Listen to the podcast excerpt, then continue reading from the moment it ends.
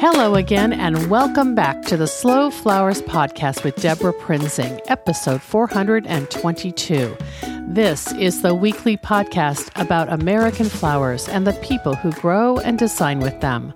It's all about making a conscious choice, and I invite you to join the conversation and the creative community as we discuss the vital topics of saving our domestic flower farms and supporting a floral industry that relies on a safe, seasonal, and local supply of flowers and foliage. This podcast is brought to you by slowflowers.com, the free nationwide online directory to florists, shops, and studios who design with American grown flowers, and to the farms that grow those blooms. It's the conscious choice for buying and sending flowers. And thank you to our lead sponsor, Florist Review Magazine. I'm delighted to serve as contributing editor for Slow Flowers Journal, found in the pages of Florist Review. It's the leading trade magazine in the floral industry and the only independent periodical for the retail, wholesale, and supplier market. Take advantage of the special subscription offer for members of the Slow Flowers community at debraprinzing.com, where you can also find the show notes for today's episode 422. Our first sponsor thanks today goes to Mayesh Wholesale Florist. Family owned since 1978, Mayesh is the premier wedding and event supplier in the U.S., and we're thrilled to partner with Mayesh to promote local and domestic flowers, which they source from farms large and small around the U.S. Learn more at mayesh.com. Our theme for 2019, 50 States of Slow Flowers, continues today with Katie Smuglinski of The Rustic Bunch, based in Leesport, Berks County, Pennsylvania. Listen for my conversation with Katie in the second portion of this episode. Late last month, I traveled to Vermont, my second trip to this beautiful state in 2019. Earlier this year, you heard my interview with Tom Jennings of Green Mountain Floral Supply, an independent full service wholesale hub serving much of New England. I interviewed Tom after teaching creative writing as part of their spring workshop series. This time, I returned to Burlington, Vermont to be part of the floral field trip held at Mountain Flower Farm, where owner Walt Krakowski grows exquisite cut flowers for the professional florist, from peonies to hydrangeas. Walt shared his flowers and his knowledge with the attendees during a two day visit to his fields, and several other instructors also presented, including Kelly Shore of Petals by the Shore and Mary Kate Kinane of the Local Bouquet, organizers of the event. I gave a Slow Flowers update and led the designers and flower farmers through a creative writing exercise. And today's guest, Allison Ellis, a local Vermont florist and owner of Floral Artistry, presented All Things Pricing, a mini version of her popular flower math course. I've known Allison mostly through social media over the years, and I've watched how her business of teaching and education has really grown. We also share a fun connection through Florist Review, where I'm a contributing editor and Allison is a regular business columnist. I couldn't skip the opportunity to record an in person conversation with Allison to share with you. Lately, I've been in conversation with many of you about the term sustainable. And in addition to having sustainable practices in our businesses, I strongly believe the term also applies to ensuring that florists and flower farmers are sustained by their businesses, that they are paid a living wage and compensated fairly for the beauty they bring to the world. Allison is one of the people helping make that happen, especially as she coaches others how to build profitability into their flowers. A New Jersey native, Allison took her first floral design class when she was in fifth grade. Even at that young age, she was hooked. She moved to Vermont to attend the University of Vermont, graduating with a Bachelor of Science in Plant and Soil Science and a minor in small business. While attending school, Allison was a buyer and a designer at a busy flower shop. And then, after working for a few florists in the Burlington area, as well as on an organic flower farm, she realized it was time to branch out on her own, and she founded Floral Artistry in 2002.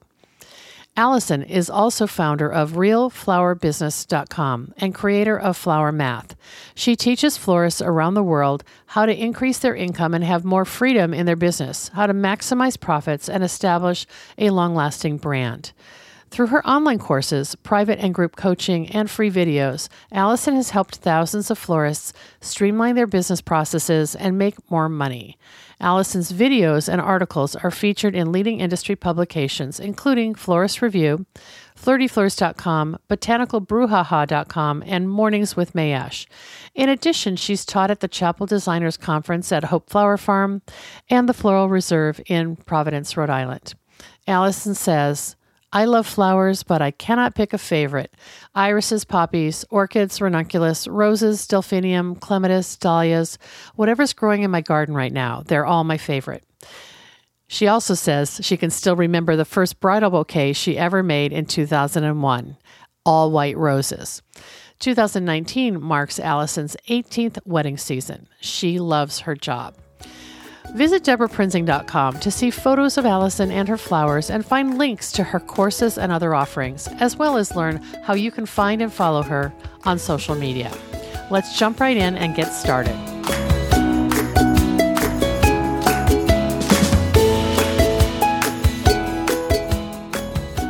Welcome back to the Slow Flowers podcast with Debra Prinzing. And I am so delighted today to introduce you to my friend Allison Ellis of realflowerbusiness.com. Hi, Allison. Hi, Debra. It's so good to be here with you. It's this is great. I'm so so thrilled that it worked out that we're both together in your home state of Vermont. Indeed. Uh, we've been part of the um, the floral field trip uh, hosted by Kelly Shore and Mary Kate Kinane, past guests of this podcast, and I know you all have been following along on what they're doing because uh, we had them talk about it in the in the spring, and um, it's something that Slow Flowers and Real Flower Business came um, on as sponsors. So yep. that's what brought us here. Kismet. Allison and I met. We were remembering um, back about five years ago at a Chapel Designers Conference. Indeed. We didn't really know each other. We kind of kind of hovered around each other's worlds. And last year you joined Slow Flowers, and I was really touched about that. And you saw it as a community that might be interested in what you're teaching uh, with your workshop series. So, talk a little bit about uh, what is Real Flower Business. Real Flower Business is my way of teaching florists how to actually make more money in their business, how to communicate better with their customers, how to book weddings more easily, and have more fun in their business because what we do is a lot of fun, but it's also a lot of work.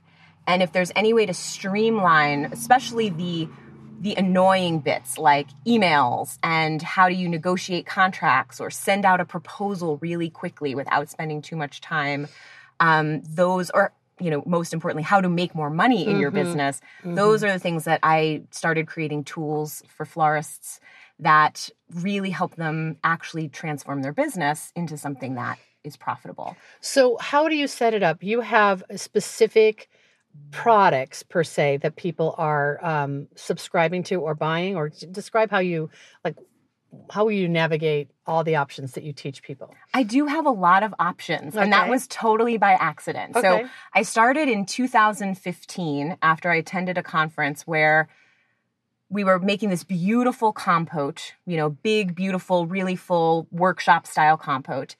And the people around me said, Well, you're the pricing guru. Why don't you price this out and tell us what you would charge for this?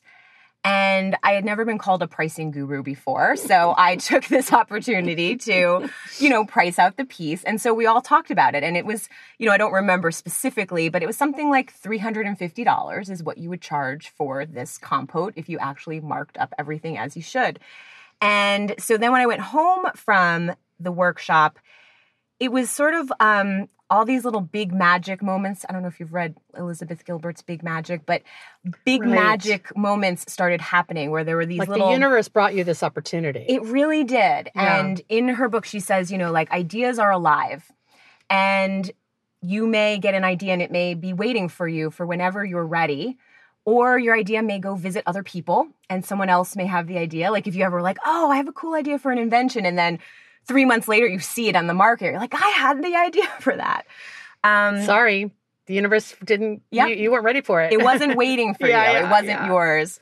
Um, and then sometimes they disappear and they're just gone, and you it never comes to fruition at all. And the idea that somebody might get this idea too to help teach florists how to make money was something that I couldn't bear the idea of someone like having getting to this first. So I really buckled down and started making my flower math course. I just have to, in sympathy and empathy, tell you I had the same issue with the Slow Flowers directory. I kept thinking someone should start a directory of farmers and florists that you can source American yep. local seasonal flowers from.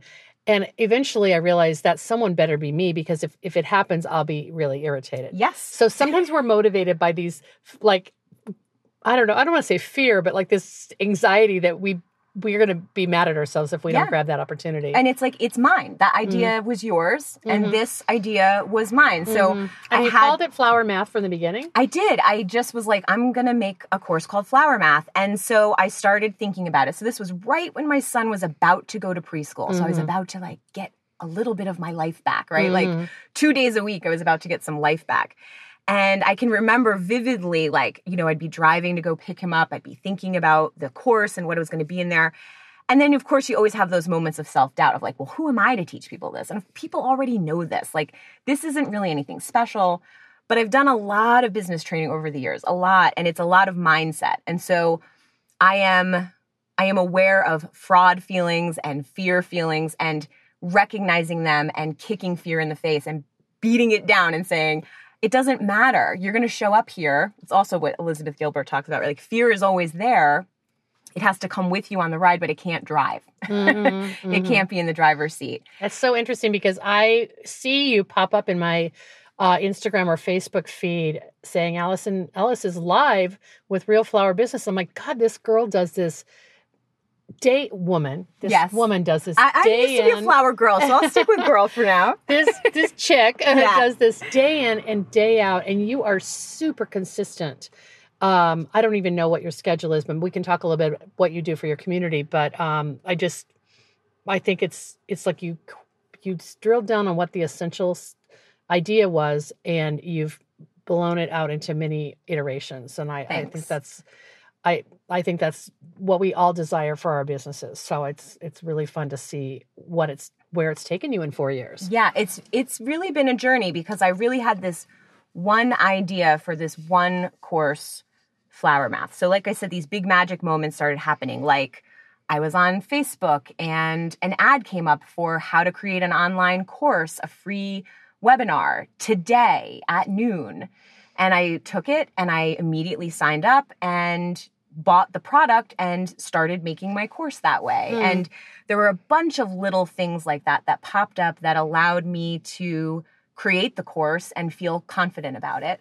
Um, so I probably went from, I would bet it was within five weeks that I went from idea to actually having the course like published and ready to go. Wow. And that was in 2015. That was in 2015. So I started making it in October of 2015 and it was ready to go. I think it was like November 8th or something was when I first launched it. Wow. What was that first course uh, lengthwise? Like, how did you structure it? Because maybe it's changed a little bit. It has. I've added to the course. Okay. So, what I do is when you sign up for Flower Math, you get lifetime access to the course. So you can hop back in it, you can get a refresher, and I've added bonuses over the years. So like the people who first bought it, like I just got an email from someone the other day and he said, "Hey, I I bought your course back in 2015 and I forgot my login." And I'm like, you need no introduction. You are one of the first people to buy my course. I will literally never forget your name. Oh, you know? Yeah. And um, so yeah, I just added some bonuses in there. So I've added the course started with three weddings, three real weddings, real profits. I walk you through everything what I ordered, what I spent, how much money I made, what the profit margin is, what I paid people who worked for me. So you can see how it all breaks down, the recipes, how I, you know, how I put all the orders together.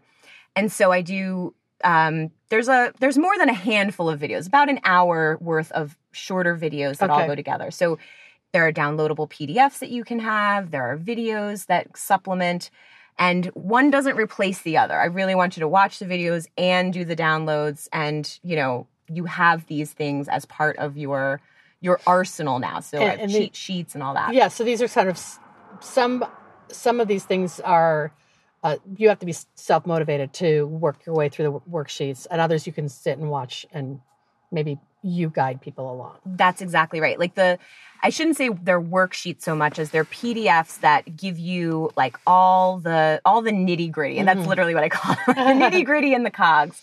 So you can really just look back at it and mm-hmm. see how I do these things. And I give a cheat sheet because mm-hmm. I in flower shops they always had little cheat sheets, little grids of, you know, if you have this much money for your arrangement and the vase costs this much, you know, you follow the lines and this is how much you have to spend on flowers.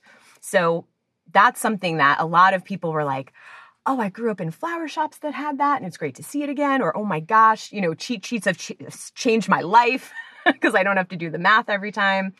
So it's really, it's a tool and you yeah. get out what you put in. So yeah. I've had people tell me they go through the whole course in like four or five hours. I had someone tell me she bought like three other pricing courses and none of them answered her questions. And she tried my course, and literally the next day, she went for the first time to her wholesaler, knowing how much money she was going to make, having recipes for the first time. I think, you know, we were just talking about like the difference between like art and commodity and how mm-hmm. we overlap. And some people really take the artistry side of floral design as what leads them and drives them. Sure. And that's then, why we got into florist, floral design or flower farming in the first place is the the, the beauty. beauty. Yeah. And then there are people, you know, like there are plenty you can just picture the outlets of floral, you know, retailers that are more commodity based. Yeah. They don't care about making something beautiful, they're just making something they can make a profit on. But there's a place where these overlap where you can be an artist that also makes money if you think like a flower shop. And that's really what I talk about all the time is you got to think like a flower shop whether you work at home or in a retail space you should be making a good profit margin on your flowers. Some of your philosophy came from putting in the years working in retail flower oh, shops, yeah. right? Yeah. And then trying to say, how can I, once you became a studio designer, how can I keep the discipline of, like you said, a worksheet or yeah. whatever? Well, it's like when I was saying how I met people who were like, well, you're the pricing guru. It never occurred to me that this, you know, I'd be at a workshop with however many people, you know, a room full of 40 mm-hmm. florists, and you'd think every single person in here knows how to price. And it wasn't until people started asking questions that it occurred to me that it was actually special that I never questioned my pricing. It was a huge advantage that mm. I worked in these flower shops that all priced the exact same way. So I didn't question how was I going to price. It was the way I was taught and the way all florists do it is the way I will do it. Mm-hmm. And so I've always had a method. I've always had, you know, formulas that I followed and I've always made money in my business, whether it was, you know, my very first wedding that was all sunflowers. it was like, you know, you're nervous to even see the bride. You're like, I just want to deliver this and get out of here before anybody sees me. You know, I just want this. I'm not real. Yes, yeah. this is all. It's those fraud feelings. Like I'm just starting this. Oh my gosh. So yeah, anyway, go ahead. Yeah, or like when I made a head wreath, you know, I can still remember this girl who found me. I was doing restaurant accounts and she was like, I'm having a um I'm graduating from grad school and I'd really like to have a floral crown. And so I made her a floral crown and make money on it, you know? Mm-hmm, and I mm-hmm. remember that floral crown because I had a little thank you note, you know, that she sent me. You know, it's these little things. It yeah. doesn't have to be a big thing to be a memorable part of your like floral journey. That's interesting. Okay, so uh, keeping this in mind, and uh, by the way, listeners, uh, Allison just gave a mini presentation on this uh, to the attendees of the the floral field trip last night. So I have this all fresh in my mind. Um, I feel like there's some assumptions or um, isms that uh, you want to debunk about. Yes. Eh, like the X, the 3X or the 4X or the 2X, whatever, all these sort of must do's and you've kind of flipped it upside down and changed the way people should be calculating their profit? Well, the way I think about it is, you know, there are industry standards on pricing, but there's a range of industry standards. So some florists mark their flowers up three times, others mark them up four times. Supplies, some people mark them up two times, some mark them up two and a half times. Um, those are the the standards the standard mm-hmm. ranges but you can mark them up three and a half times you can mark them up five times you can do whatever you want but you should know the the baseline so you know are you above are you with in line or are you charging too little mm-hmm. Mm-hmm. and that's the really important piece The most important thing that most florists are missing is the design fee. And that baffles me because, again, you know, I worked in half a dozen shops that all did this the same exact way. So when people say, "What's the design fee that you're talking about?" Like, right, because you're making up, you're marking up the flowers. Doesn't that absorb the design fee? No, that's just the cost of you know what the flowers cost in terms of the time you spent to pick up the flowers, right? The loss you might have if you can't use every single stem in the bunch. Like that's what your markup is there to protect. But your design fees for your talent. That's mm. for the time you're at your workbench. It's for the time I'm sitting writing my recipes and imagining what this is for. And at this point in my career, I mean, I'm 17 years into having my own business. At this point, like that covers the time that I spend having those consultations, which, you know, I do most of my booking through phone consultations. Sometimes I never even meet my bride till the wedding day. But any of that work and all of that work is part of what's covered by that design fee. Okay. So that's why, you know, you should charge anywhere from 30 to 40% and more if it's harder, you know, but it shouldn't fall below that range. So then you can guarantee that you're you're pricing on par. Okay, so you're at what are you what are you calculate what are you using to calculate that 30 to 40%? What's what's the number? You're starting with the cost of the flowers and the hard goods, right? What I do is I always add up everything that's going into the bouquet and then add the price of the the design fee on top of it. okay. that. And, sometimes it varies. Like for a bridal bouquet, a lot of times I'll just take a hundred dollars for myself no matter what. Mm-hmm. And that's for my time mm-hmm. and talent and expertise. So you can set your own rules. It's like they say, you know, got to learn the rules so that you can break them yeah, like an yeah, artist, right? Yeah. So we have to know what our rules are so we know whether we're in in line or out of line. And like I say, and like I end my presentation, like it doesn't matter what you charge if you overbuy. So you can mark your flowers up 10 times, but if you're overbuying, you're still leaving money on the table. So that's why it's really important to keep your buying in check. Uh, that must be the happiest day for you when you finish producing a wedding with the flowers you've ordered and there's like three stems left over or something. Oh, yeah. That's, I'm winning at life. like, that was a good one. Yeah. Um, because then you also impressed on us last night that you're going into that, um, that production day knowing that you've bought correctly. Mm-hmm. So what you're charging is going to give you a profit. Yes. And I always say you don't want to have a spending goal, you want to have a profit goal. So I don't go to my supplier thinking, I owe it to my client to spend this much money in order to deserve what they're paying me, mm-hmm. right? And what they're paying me for is all the time and expertise and care and customer service and email writing, all of that is what's what I'm being paid for. Meeting their expectations all along the way is what I'm paid for. So I don't worry if I made a, you know, 75% profit margin that my client didn't get her value. Mm-hmm. She's experienced it all along the way. But unfortunately, there is this, um, yeah, there's this lack of understanding of what a florist really does. So I feel like the people's comments about how much flowers are so expensive, they're looking at like that raw material. Yes. Like, well, I can buy it at the farmer's market for 50 cents a stem. So why am I paying $75 for a centerpiece? And right. Yeah, it's it's interesting because when we built a house, there was this accepted um, the the contractor has this accepted line in the contract, which is profit line, and he put in he you just know from the beginning he he deserves a thirty percent profit on building you a house. Yep. After you've paid for, you know, time and materials.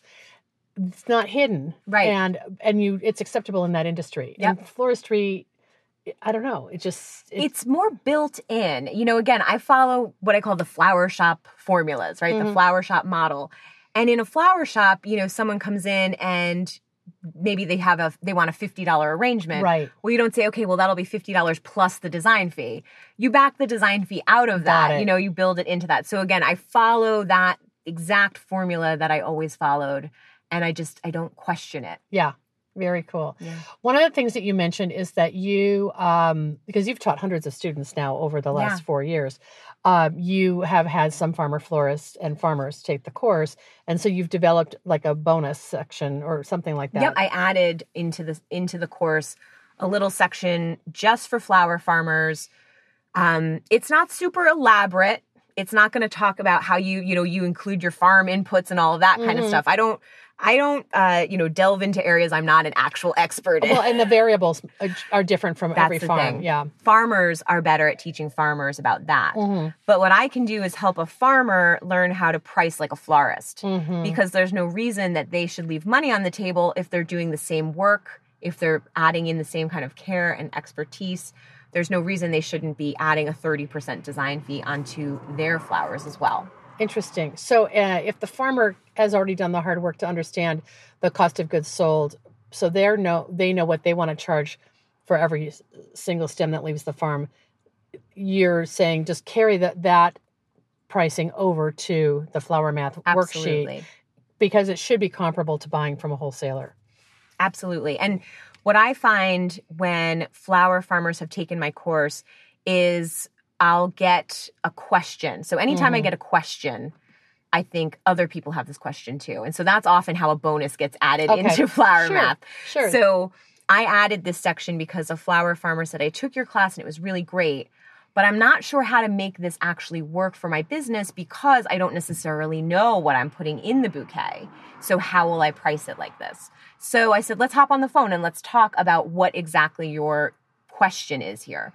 And what it came to be is exactly that. It's just as simple as I don't know what next week looks like right now. Sure, because I'm reliant reliant on the season or whatever. Yeah, it could be super hot on Saturday, and now I've got way more zinnias than I expected, or far fewer because it was cloudy for three days. So what I suggest is you use these placeholders. You know, you can still consider: is this a three dollar stem? Is it a five dollar stem? Is it a two dollar stem? And you can still use these same formulas without having to name exactly how many zinnias or how many sunflowers or whatever are going into your design.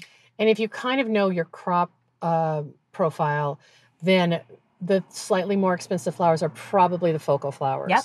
And so you can still come up with a rough idea of how a bouquet or a centerpiece would look. Whereas the the two dollar ones are, you know, the texture or the foliage, and then the one dollar are the little bits. There's, yes. I mean, there's, yes. it's, I see the corollary. Yeah. There. Very cool. So, how did you get into floristry in the first place? Because you had a business before you launched the online courses. I do. Yeah, I I very first started actually in fifth grade. I took my first floral design course. What? A, I know. It was a summer workshop. And, you know, it's like a six week summer workshop or something. And my mom was a school teacher. So she always taught in the summer at the workshop. And so we attended the workshop. And it was an arts camp. So, okay. you know, we learned all kinds of stuff. Um, and one year they had a fresh floral design course. And for I fifth grade kids. For, yeah. Yeah. And I loved it. My dad had a business at the time, and his business partner had another business that was a flower shop. Mm. So at the end of this, you know, workshop, um, his friend came over with some flowers and I like made a little arrangement. And then when I was 16, they actually did the course again the next year, but they did it with fake flowers. And oh. it was, let me tell you, Debra, not the same. Although I do still have one of those designs all these years what later. Was, what were they thinking? I know. I was very disappointed, right? I'm like, oh, yeah, I'm going to do that flower design course again. And here we were like, you know, cutting pipe cleaners and fabric and making flowers. Oh, I see. It okay. was not more, more crafty. Yeah, not quite the same thing. But when I was 16 and I'm really eager to get a job, I'm from New Jersey originally. So, of course, you go to the mall to get a job mm-hmm. because that's what you do in New Jersey. You work at the mall. So, I applied to, you know, the pizza place and the clothing places, and nobody called me back, right? I literally got no response to many, many, many applications. And then my mom came home and she said, You know, the flower cart in the mall is hiring. Remember how you liked that course in fifth grade? Like maybe you should apply. So I did. And they literally called me the next day. They're the only people who even called me back for all my applications that I filled out. So it was kind of meant to be. Yeah, um, really. And so I trained there. And so it was a really, really good first experience because it was a cart in a mall. So talk about resourceful, right? Florists are resourceful. We had no water source. We had no back room, you know. I mean, we did have a back room, but it was way down in like the the Basement, bowels yeah. of the of the mall, right?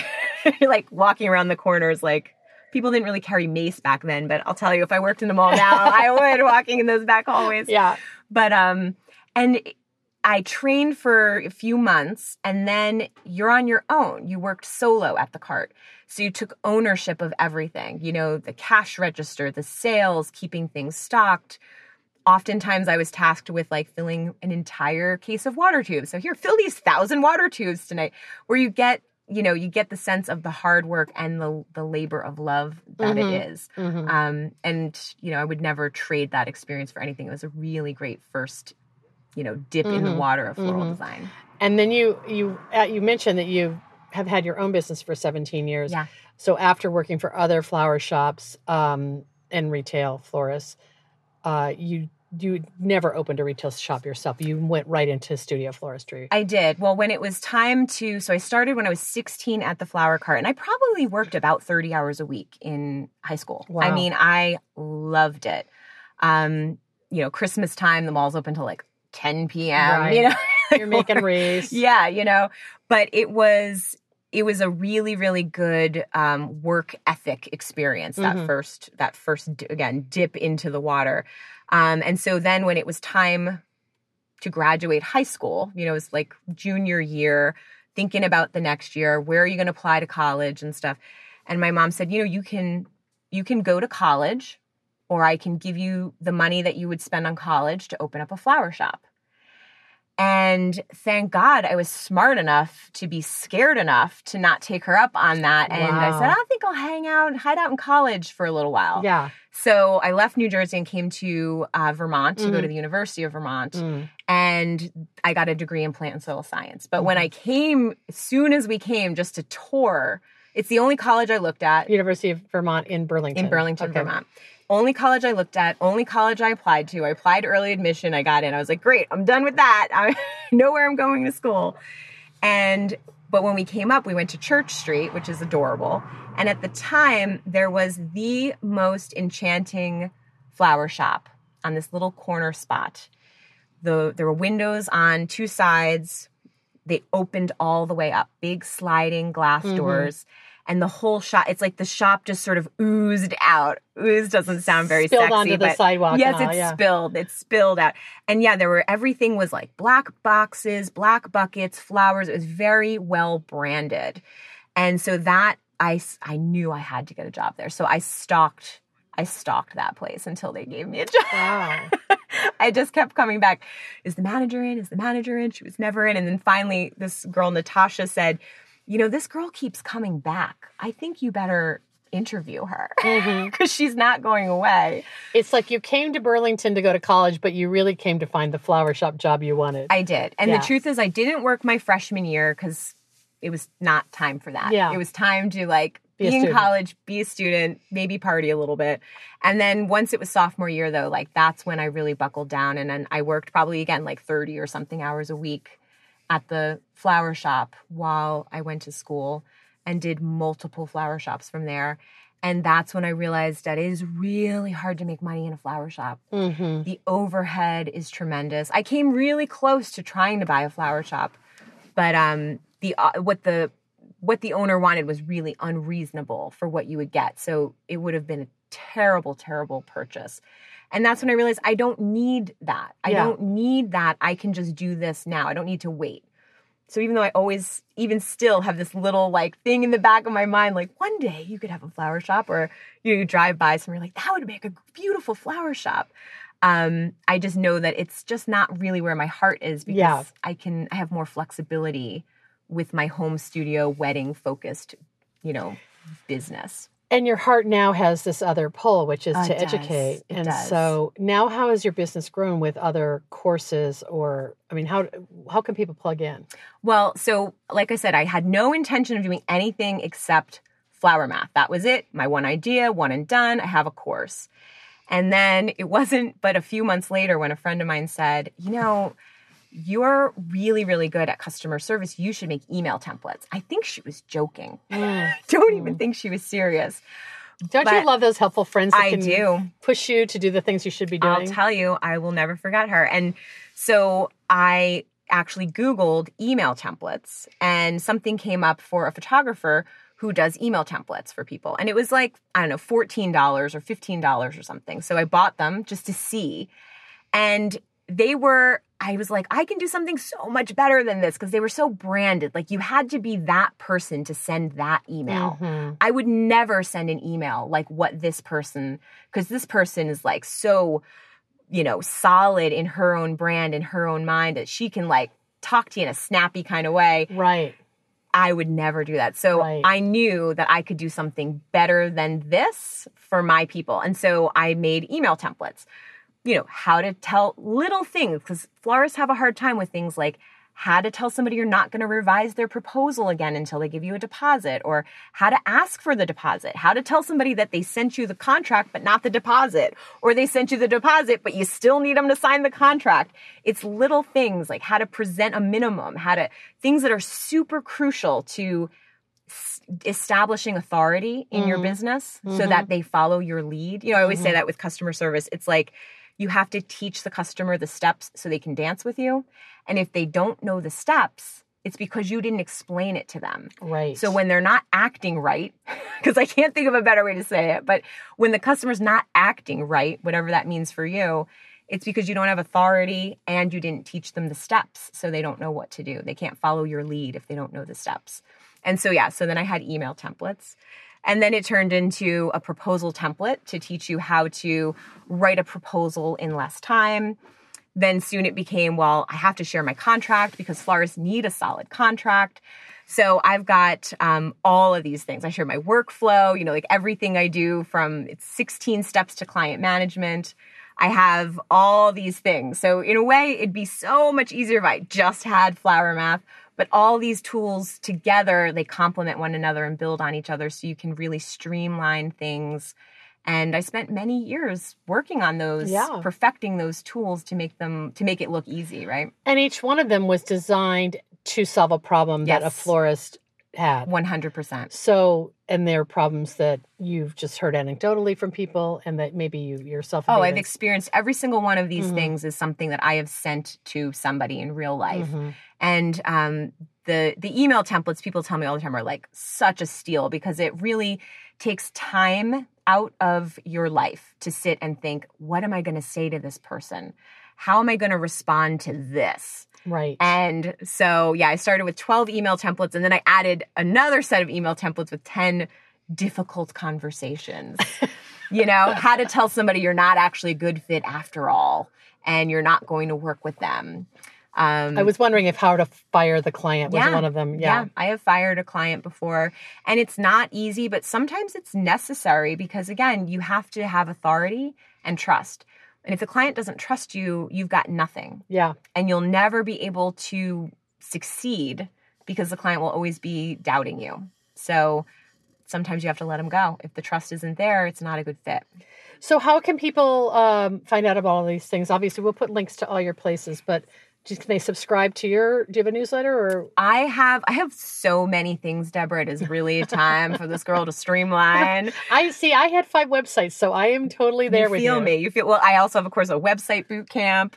I've like i keep adding as there's a need basically. So yeah. at this point i think i've got free courses i've got paid courses and everything is at realflowerbusiness.com okay. You'll find free resources there paid resources there and um and yeah, I've got a blog full of a ton of information as well. And uh, what I see is that if anybody who wants to kind of check you out, they can come to your Facebook group and yes. get also like these live videos and stuff. Yes. Right? So I have a free Facebook group.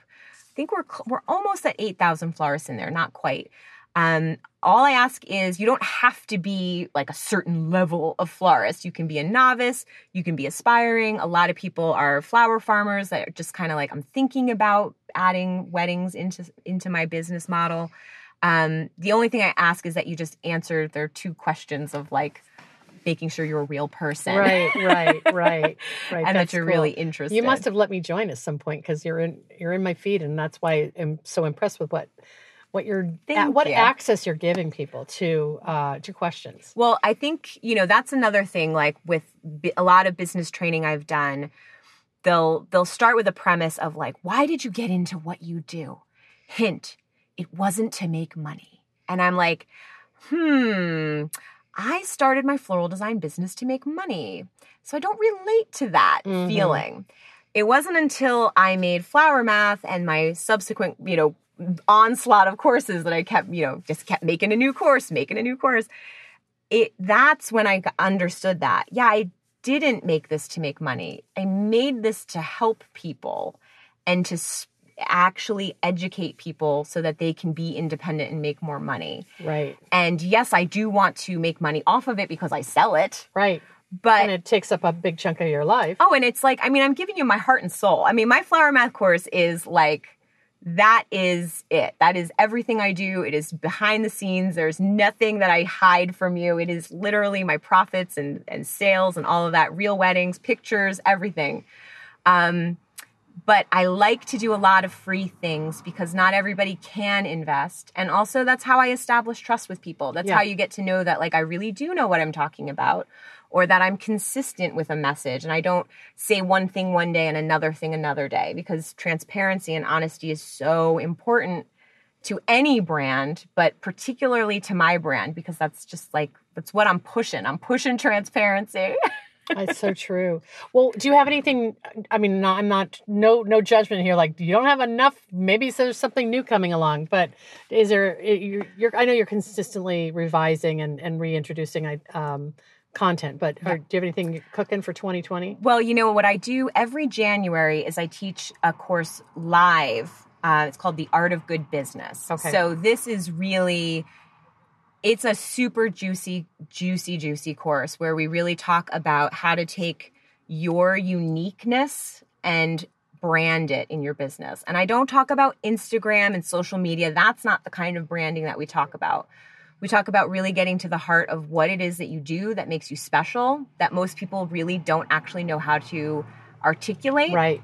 We talk about how to get that messaging on your website in front of people so that they can read in your actual words words that resonate with them, like they see themselves reflected back and they say, This is for me. Mm-hmm. This is my florist. Because mm-hmm. that makes all the email templates and the proposals and all that stuff easier when you're attracting the right clients in the first right, place. Right. And so that's what the art of good business is all about. And I do that every January and I always expand on it. And I actually, in addition to my free Facebook group, that is a, a private Facebook group where where I do coaching pretty much every month where we keep people through the course. Because my my goal is not to sell courses. My goal is to have you get results from courses. Right. So I want to support people along the way. And so when do you start taking signups for the January? So you can technically sign up anytime for the art of good business and start anytime but I'll be promoting that a little bit more heavily like in November and December. Okay. and then we start it's usually um, five weeks of live content because I walk you through the entire course. So people can do the course on their own at their own pace, but there's this live aspect to keep you on track because I do know that florists are not always business minded. And sometimes you do need somebody to say, hey, I'm here for you. Let's do this. And January is not a bad time to do that, too. If there's ever a time, it's it's then. You yeah, know, yeah. it really is. This has been so much fun, Allison. Oh, Debra, I'm so honored to be here. Thank you. Oh, I, I think you've given people a lot of food for thought and a lot of places where they can maybe just have that com- hard conversation with themselves about am I, what am I doing? Am I are my are my tools rusty? Is my machine rusty? Can I can I get a well oiled system in place? And, right. Um, watching the presentation last night, I I and you know I'm not a florist. I do f- weddings for friends and friends' children yep. as gifts yep. once or twice a year, and I just was laughing like, wow. I wonder what that wedding really cost right, I did, right. two months ago. I'm gonna have to go, go back and do the calculation and tell you. Okay. Yep. I would love nothing more okay. than that. Yeah. Thanks so much. Oh, Debra, thank you so much. It was great, and we'll have um, photos of Allison and actually maybe even some of her floral arrangements. Because uh, I do more. I'm more than just a business brain. okay, we'll share that at debraprinzing.com. Thanks.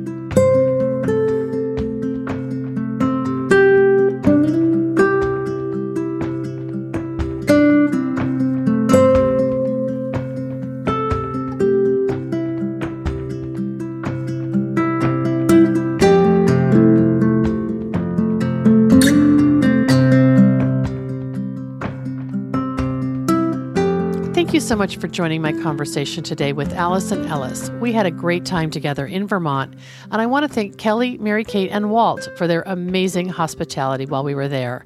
You'll see more photos from that workshop in my December article in Florist Review about Mountain Flower Farm, so stay tuned. Our next sponsor thanks goes to Northwest Green Panels. Based in Madras, Oregon, Northwest Green Panels designs and constructs a wide array of wood framed greenhouses, offering versatility, style, and durability. Their greenhouses are 100% Oregon made, using twin wall polycarbonate manufactured in Wisconsin, making Northwest Green Panel structures a great value for your backyard. The 8 by 8 foot modern slant greenhouse has become the essential hub of my cutting garden. Check out photos of my greenhouse in today's show notes and visit northwestgreenpanels.com to see more. That's nwgreenpanels.com. Now, let's visit Pennsylvania and meet Katie Smuglinski, who owns the Rustic Bunch, along with her husband Jason. The Rustic Bunch stemmed from a love of colorful blooms, a dedicated gardener, and the joy that a fresh bouquet brings.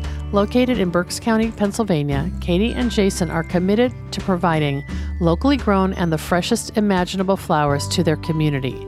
They happily deliver within Berks County and the surrounding area, and they've traveled to service weddings and events in Lehigh Valley, Lancaster and York, Philadelphia, the Poconos, and even Delaware and New Jersey. The Rustic Bunch received the 2018 Best of Berks Award from Berks County Living magazine. Let's learn more as part of our Pennsylvania Spotlight in the 2019 50 States of Slow Flowers series.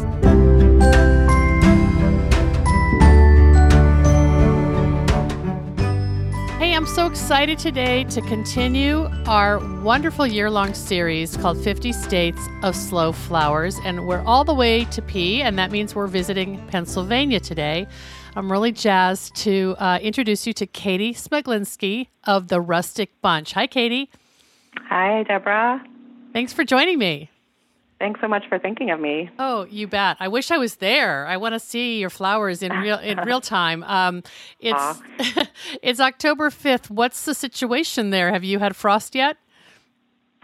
We have not yet, although we had. I think we were down to thirty-seven last night um, which was kind of a cold snap, mm-hmm. um, being that we just had like a high 80 degree day just two days ago. So um, had a lot of fluctuation lately, but we seem to find that we're right near a lake.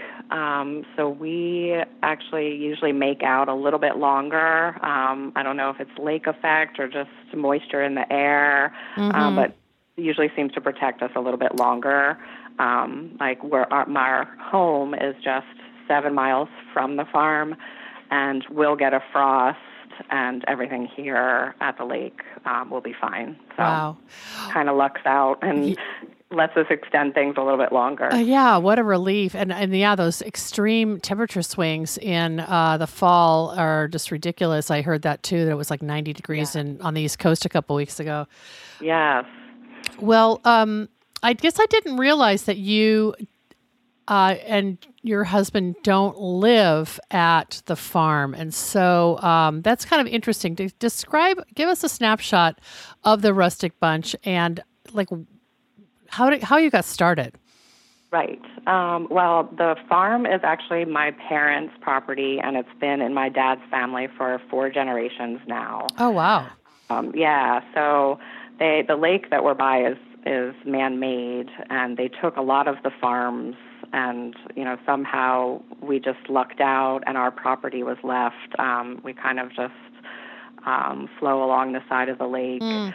Um, so we have a nice little nook back here, and um, my my dad's mom had always, and even his grandmother had always loved peonies, and they have um, a ton of established plants that were from both like my great great grandmother and and great grandmother and down through the generations. Wow, that's amazing. Um, so it just all seemed very natural. My husband was always a green thumb and grew up gardening with his grandfather, and my mom and and her mom had also gardened. So I think I just like grew up with all that around me, and it just all seemed very natural.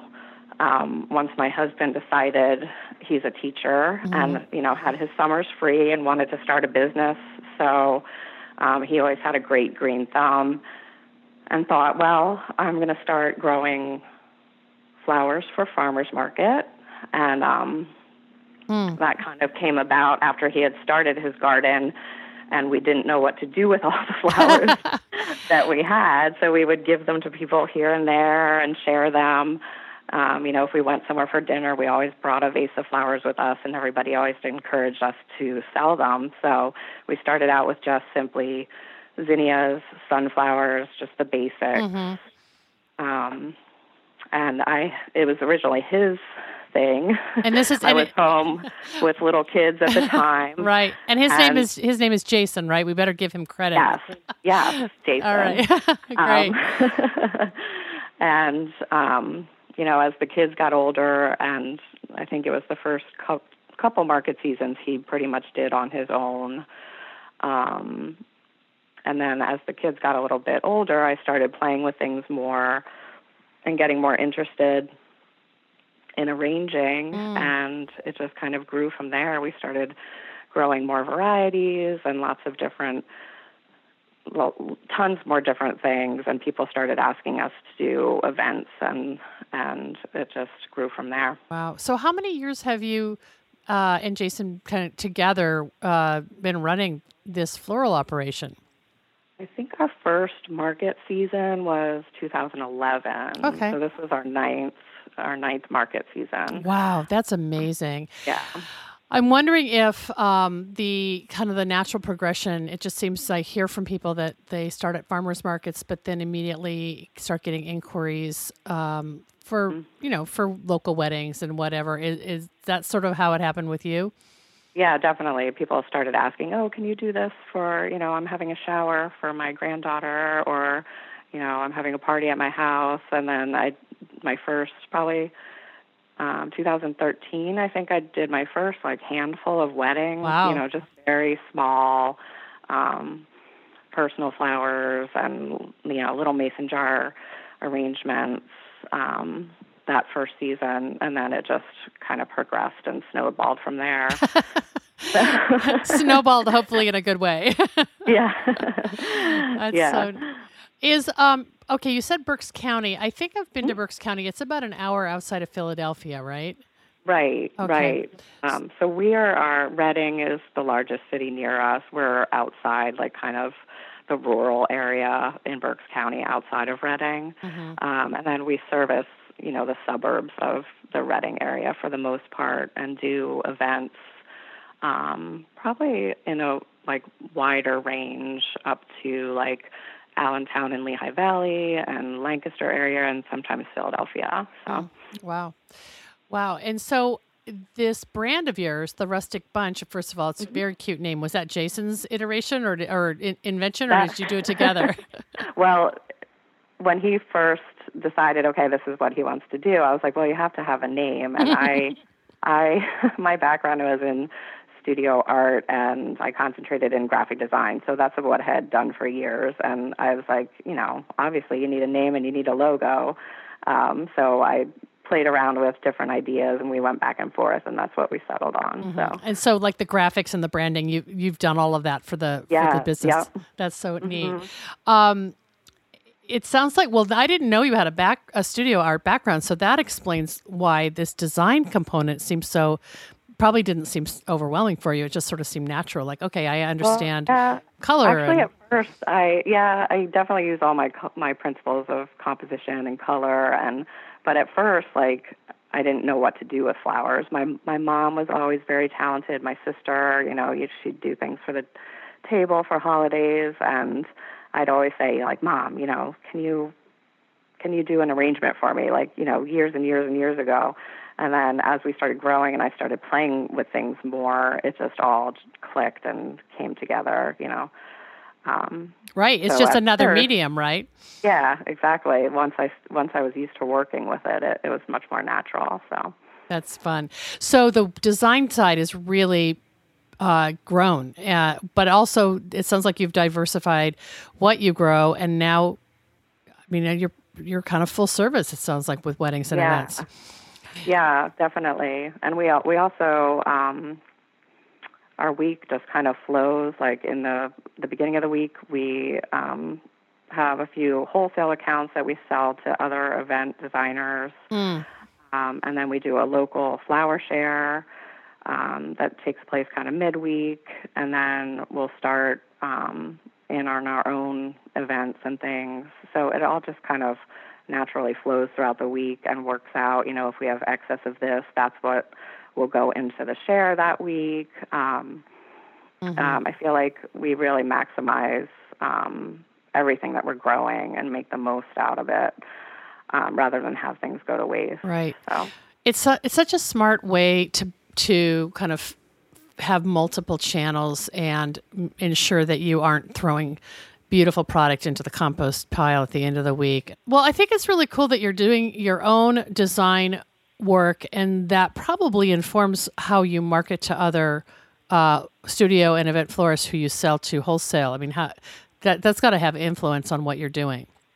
Right, definitely. I think um, you know being aware of the color trends and, you know, obviously grow as much much white, blush, and burgundy as possible.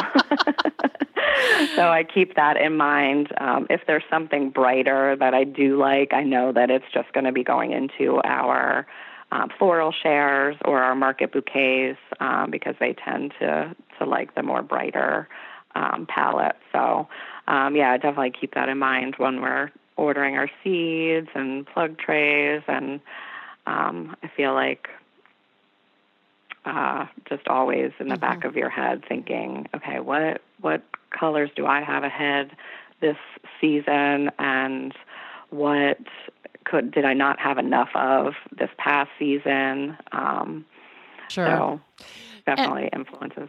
Well, I remember that we met together with Tara Folker of um, Splints and Daisies uh, a couple years ago at um, David Beam's farm, and. I, I, I don't know. In my mind, the two of you always were like a dynamic duo. I were you. I don't know why. Were you primarily selling to her, or were you guys collaborating in other ways? Um, um, well, it, it started as I had reached out to her because I knew she liked to use primarily local product as mm-hmm. much as she possibly could. Um, so I'd reached out to her within the first um, couple few seasons of us growing um, to ask if she would be interested and um, yeah so just from there from weekly deliveries throughout the season we've become friends and now we do like a winter travel trip together um, the end of the season to kind of get away and and clear our heads and that's so know, cool we, yeah we've definitely gr- grown a great friendship over the years. So. I, I feel like you must really be influencing each other because you you are were are a grower who started doing more design, and as I understand it, Tara has now added growing to her her floral yeah. business, right? Yeah, definitely. So I'll I'll you know she's just texting me the other day about, "Ooh, I want this. What's the name of this dahlia you gave me? I want to get some of those." and I'll add some in like my fall border for the fall. Um, yeah, so she's definitely she's gotten her own property. I think it's about four acres now, mm-hmm. and she just wants. She knows like all the other like growing over the winter and uh, in hoop houses is more labor intensive. So she's putting in a lot of like woodies and mm. um, mm-hmm. things on her own property that she can also harvest from. And then she has a, a, a small annual garden that she can cut from too. So yeah, it's definitely.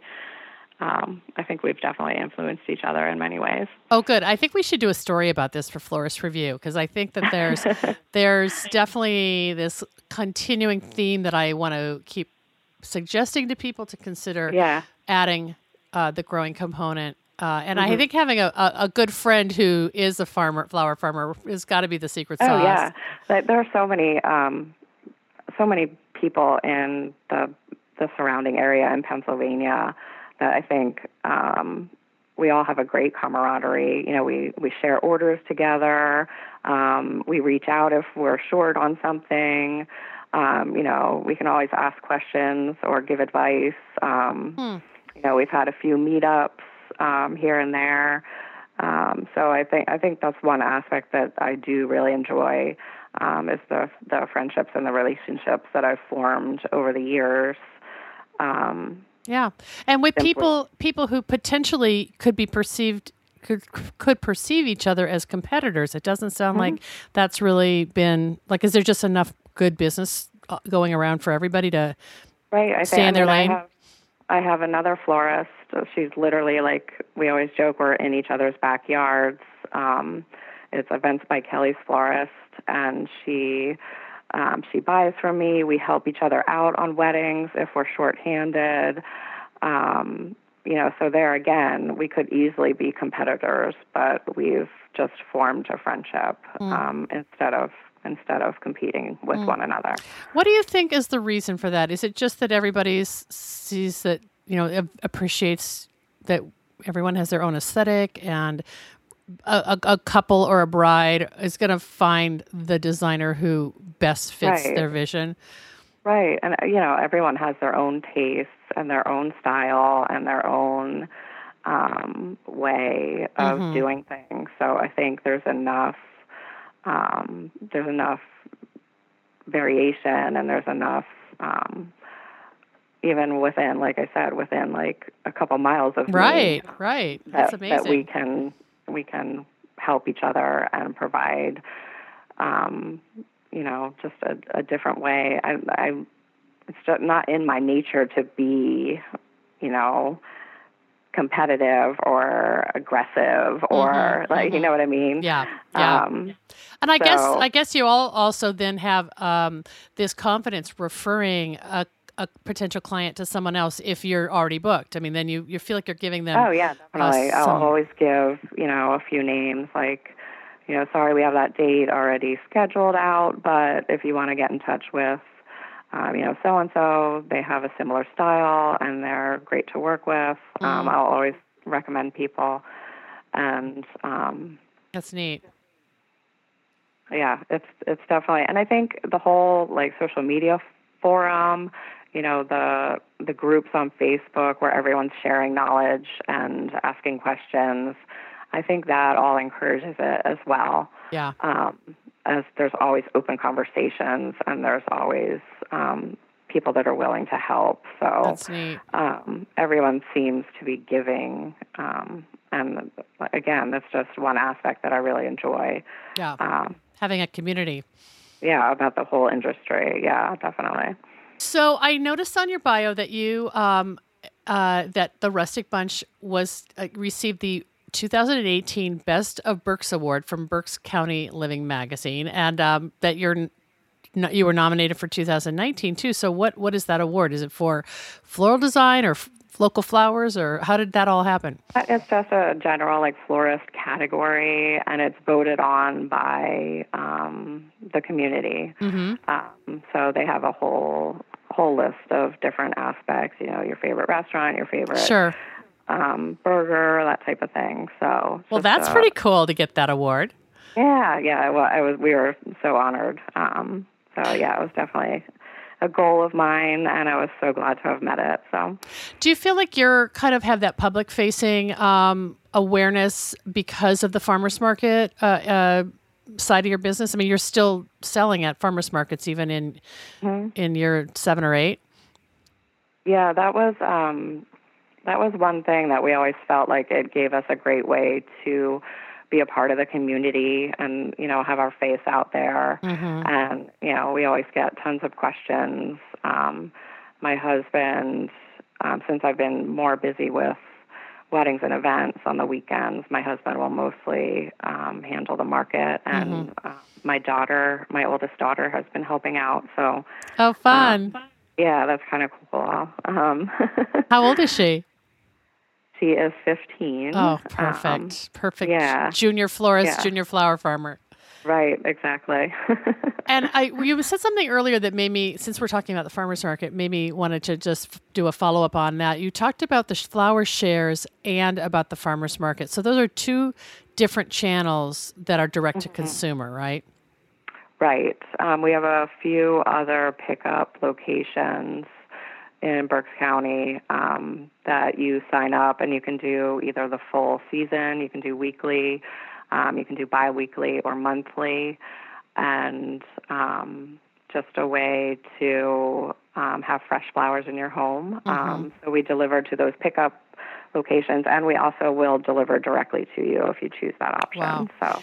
Yeah. And are those designs comparable to what you sell at the farmers market, or do you try to make them have a different kind of size or, or pricing? Yeah, they're usually a, a different size, um, just to stand out a little bo- bit more. Make mm-hmm. you know, and I really enjoy um, like our weekly people that follow us through the season. I think it runs for 24 weeks. Wow. Um, so from like mid-April all the way up until usually end of October. Um, they're getting something different each week. So it's and I always keep that in mind, like, oh, what you know, what color did I do last week? I have to make something different, and you know, keep it keep it fresh, and just following throughout the season. You know, that they've got just a little bit of everything that yeah. we grow. So. so it's so symbolic of the whole arc of your farm then and what you're producing and and uh, 24 weeks it, Katie that is pretty remarkable most people I know are doing 12 weeks at the most. Right. So you've really, right. it's because of the way you've extended your crop rotation or? Yeah.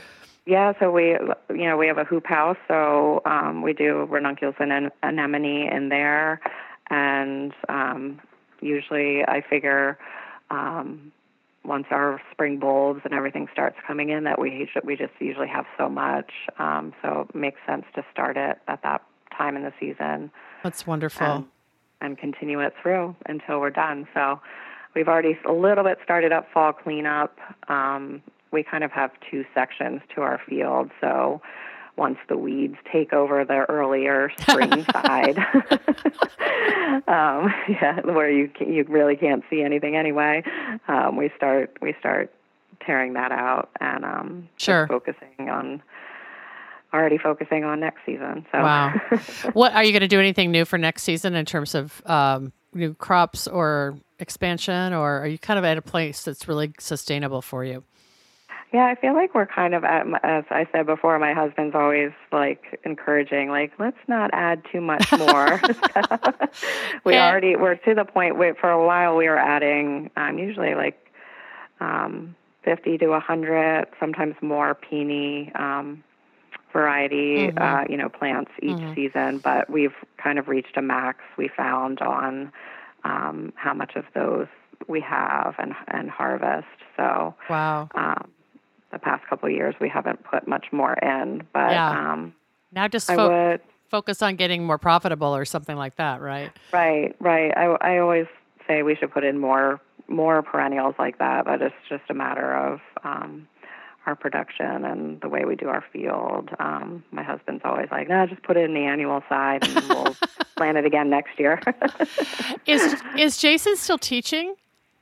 He is. Yeah. Wow. Yep. Wow. Yeah, he, he teaches high school. So usually it's it, the spring and fall, which are usually our busiest times of the year. He is still in school teaching. So right becomes a very busy time with you know after school and as much as we can do on the weekends and yeah but he i always say he he doesn't have any rest so right as the as the kids get older too it maybe it becomes more of a family operation even though mm. you know it's probably boils yeah. down to the two of you mostly right well he had he had the kids all out um tearing out mats for that that side of the field cleanup. So and was laughing at them uh, arguing the whole time, and usually, usually involves some sort of bribe reward.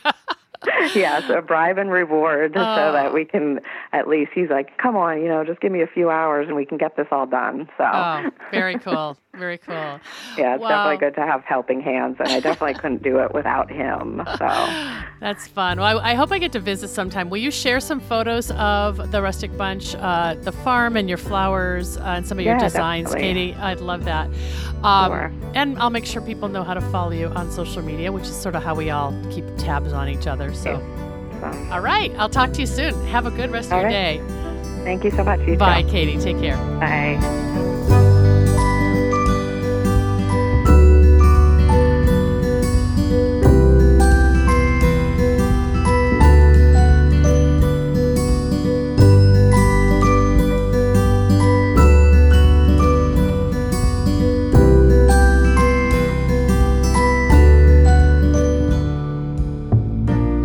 Check out photos of the rustic bunch and find links to Katie's and Jason's social places in today's show notes at debraprinzing.com. Thank you so much for joining me today. The Slow Flowers podcast has been downloaded more than 526,000 times by listeners like you. Thank you for listening, commenting, and sharing. It means so much. As our movement gains more supporters and more passionate participants who believe in the importance of the American cut flower industry, the momentum is contagious. I know you feel it too. I value your support and I invite you to show your thanks with a donation to support my ongoing advocacy, education, and outreach activities. You can find the donate button in the column to the right at debraprinzing.com. Our final sponsor spotlight today goes to the Seattle Wholesale Growers Market a farmer owned cooperative committed to providing the very best the Pacific Northwest has to offer in cut flowers, foliage, and plants. The Growers Market's mission is to foster a vibrant marketplace that sustains local flower farms and provides top quality products and services to the local floral industry. Visit them at seattlewholesalegrowersmarket.com. I'm Debra Prinzing, host and producer of the Slow Flowers podcast. Next week, you're invited to join me in putting more American grown flowers on the table, one vase at a time. And if you like what you hear, please consider logging on to iTunes and posting a listener review. The content and opinions expressed here are either mine alone or those of my guests alone, independent of any podcast sponsor or other person, company, or organization. The Slow Flowers podcast is engineered and edited by Andrew Brenlin. Learn more about his work at soundbodymovement.com.